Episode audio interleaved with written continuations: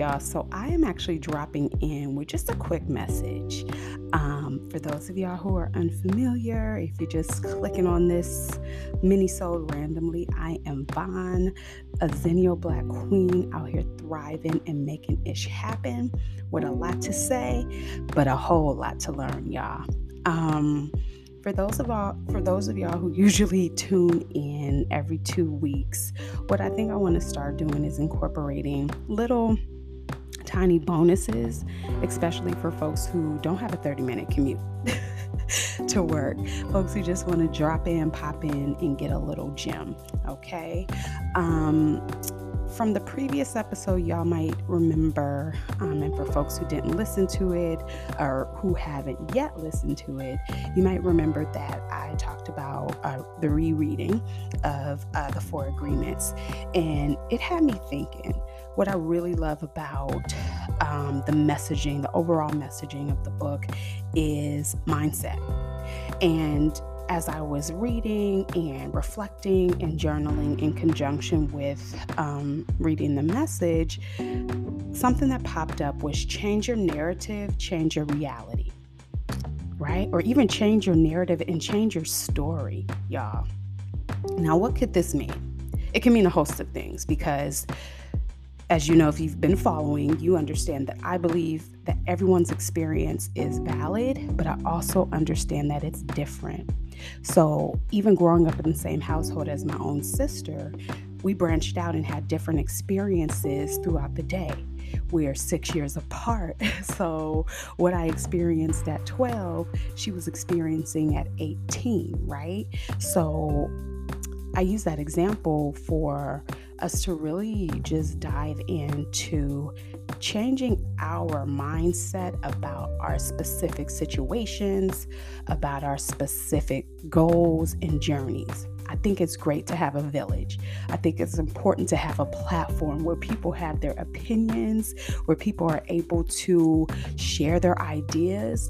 And for me, where I'm able to give gems, but pick up gems from other folks, right? Other perspectives and points of view that I wouldn't have even thought of or or been able to conclude.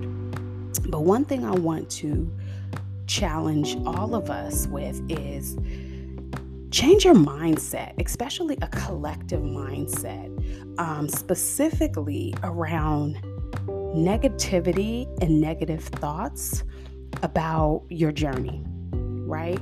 It could be something as simple as I have locks, right? Now, I had examples of folks who had beautiful locks. So for me, my lock journey was never an issue. Um, also, I think being an Aquarian woman, I really don't care a lot about other people's opinions. And I also had a dad who didn't care about people's opinions about things either. So I think that was already, you know, ingrained in me. But I say all that to say, if I had allowed, you know, what folks had to say about traditional locks before it was quote unquote trendy, I would have never started this journey the very first time. This set of locks is my third set. I started a set in college, and then I started a set years later um, when I was living in Atlanta. And this set um, I've had since October of 2018. So it'll be four years this year in October. But I use that as a simple, just example of if I didn't change my mindset about what beauty standards were for me in the mirror, you know, with the person who I to look at every single day, I may not have made this decision. And it goes beyond a hairstyle. People do this every single day. People want to apply for jobs right? That they know they're qualified for, they're ready for. And I think it's, like I said before, it's amazing to have a village. It's amazing to have people that you bounce ideas off of. But think about this when you have that gut feeling, intuition, God speaking to you, you know, you encompassing, being all encompassing of, you know, what you know is true for your life, go with that first, then tell people, right? So apply for the job without any outside noise, then tell people. right? Because what you have to remember is people will come from the perspective of their own fears. If you're someone who is true to yourself, you have to be mindful of communication and conversations with people who you know aren't true with themselves about themselves. So, this is not to discourage, but this is to encourage to change your own narrative, to change your reality, right? The first step to, in my opinion, to accomplishing a goal is true, true belief. You ever been in a situation where you wanted something so badly, but you really didn't believe that you were going to get it? So, one or two things may have happened, right? You may have gotten it, and then you had to battle imposter syndrome throughout the whole process because even step by step, getting the opportunity, you didn't truly believe that you deserved it, that you were qualified, that you were supposed to be there. Or the opposite happened, you didn't get it. And then the response is almost like, oh my God, I'm devastated. But you have to remember there was still that small seed inside of you that did not believe. Right? The same goes sometimes when we are wanting something so badly, but it's from a place of lack as opposed to a place of abundance. Right? I want this thing. I know it's for me. I know it's a part of my journey.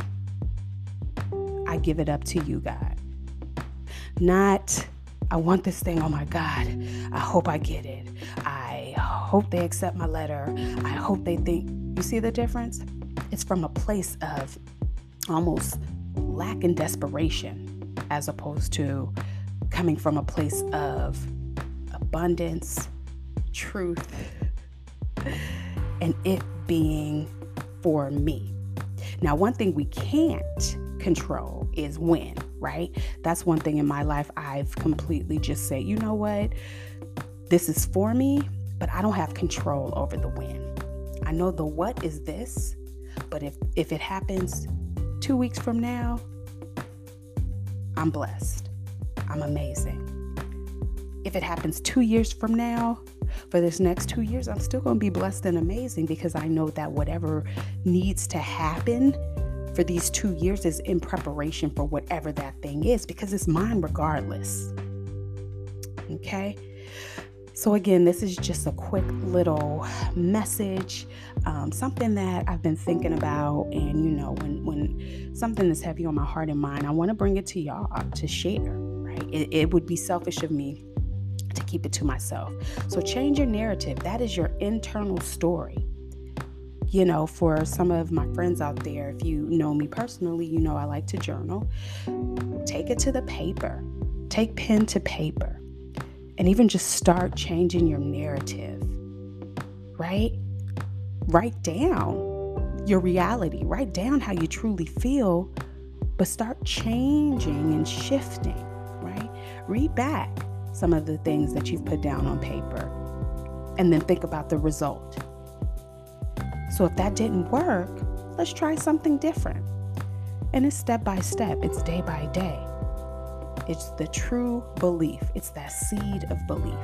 And remember, even if it's a tiny seed of disbelief, that is still going to make an impact.